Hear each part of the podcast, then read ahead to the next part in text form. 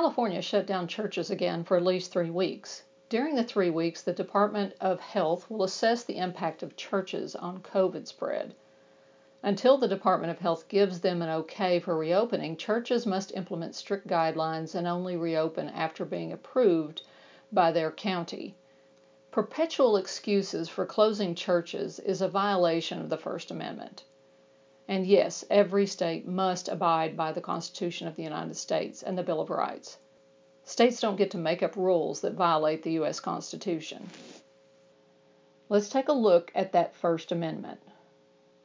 Congress shall make no law respecting an establishment of religion, or prohibiting the free exercise thereof, or abridging the freedom of speech, or of the press, or the right of the people peacefully to assemble, and to petition the government for redress of grievances. Ironically, the people I hear advocating for church closings are actually Christians.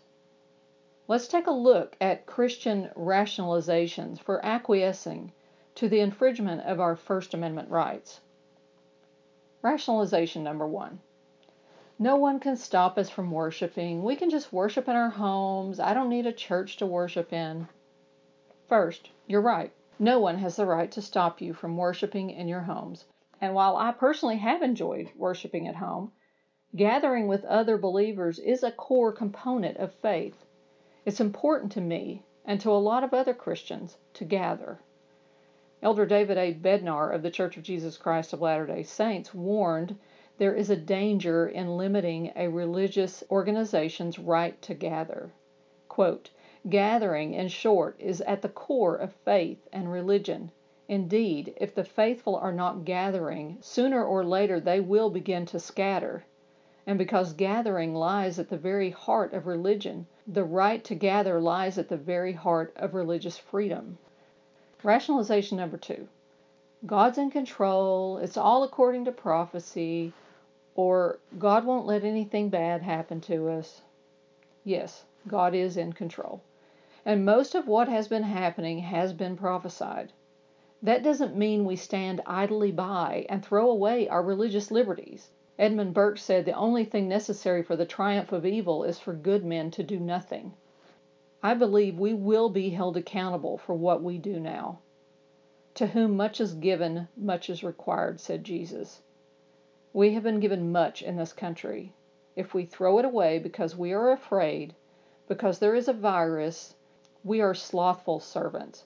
We are as the foolish servant who buried his talent in the ground because he was afraid.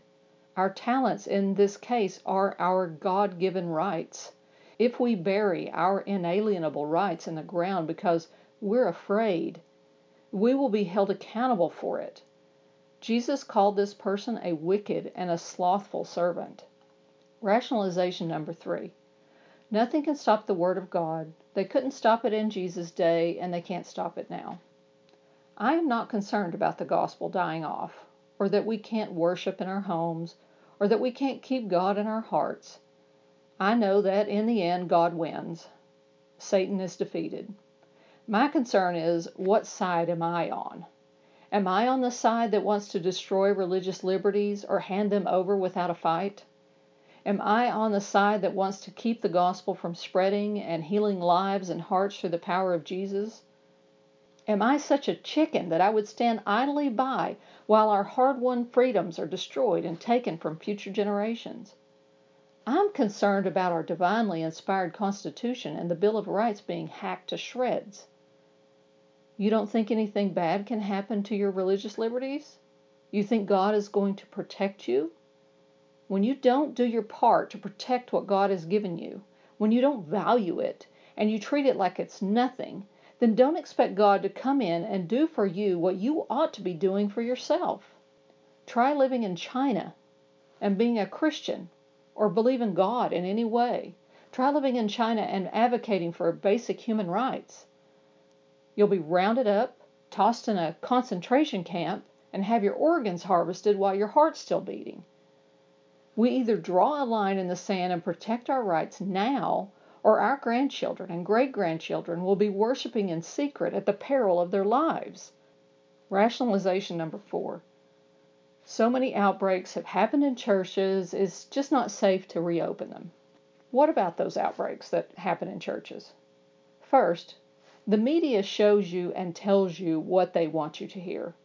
They give a lot of airtime to infections that happen because of churches or choirs. Name one case of someone catching COVID at a Walmart,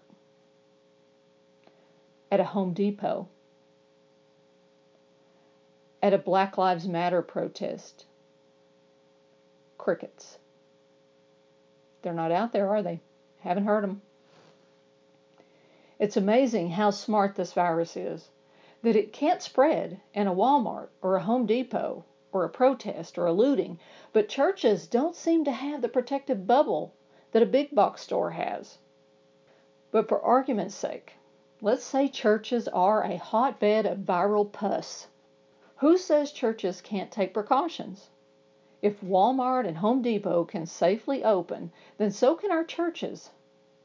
In my church here in Northwest Georgia, we sit every other row. We don't sing. We don't use our hymnals. We wear masks. And the Lord's Supper or sacrament is passed in a way where no one touches anything any other person has touched. There are only two entrances into the building and three exits out. The building is cleaned thoroughly after every use. We have up to 99 people in attendance. More meetings can be added throughout the day after proper cleaning. It is possible to allow churches to remain open and still be safe about it. Giving churches no choice in the matter at all is a violation of our First Amendment rights. It's time we stood up for our God given rights. The rights millions have fought and bled and died to give us.